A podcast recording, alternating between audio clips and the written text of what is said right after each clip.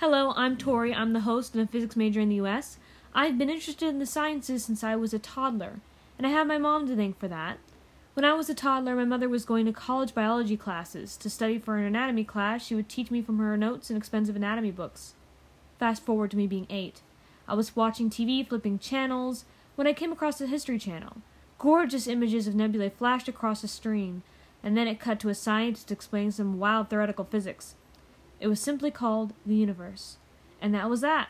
I was obsessed. I would spend hours reading science articles and watching the universe.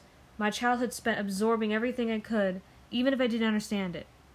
I knew that someday my young brain soaking up all this knowledge would come in handy, and it absolutely did.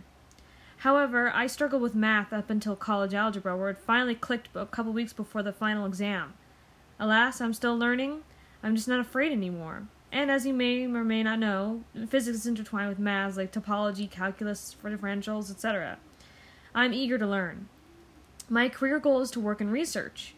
I'm hoping to get internships where I can dabble in not just um, a multitude of areas in physics, but to also work in theoretical and experimental physics, much like Fermi did. Some of my interests are astrophysics, particle physics, and quantum mechanics. And now, here's to my co host Nathan. I'm co-host and and I'm very interested in biology. I'm also interested in photography and video games.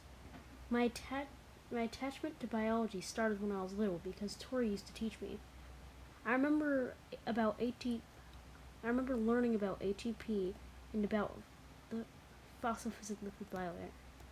I love rescuing bugs around the house and we like to name them before letting them go. Tori and I love animals, which is a part of why I love biology. We have a lot, of pets.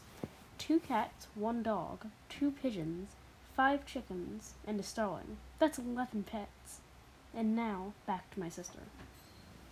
This is our Escape to Info and Hold discussions. Welcome to Escape Velocity.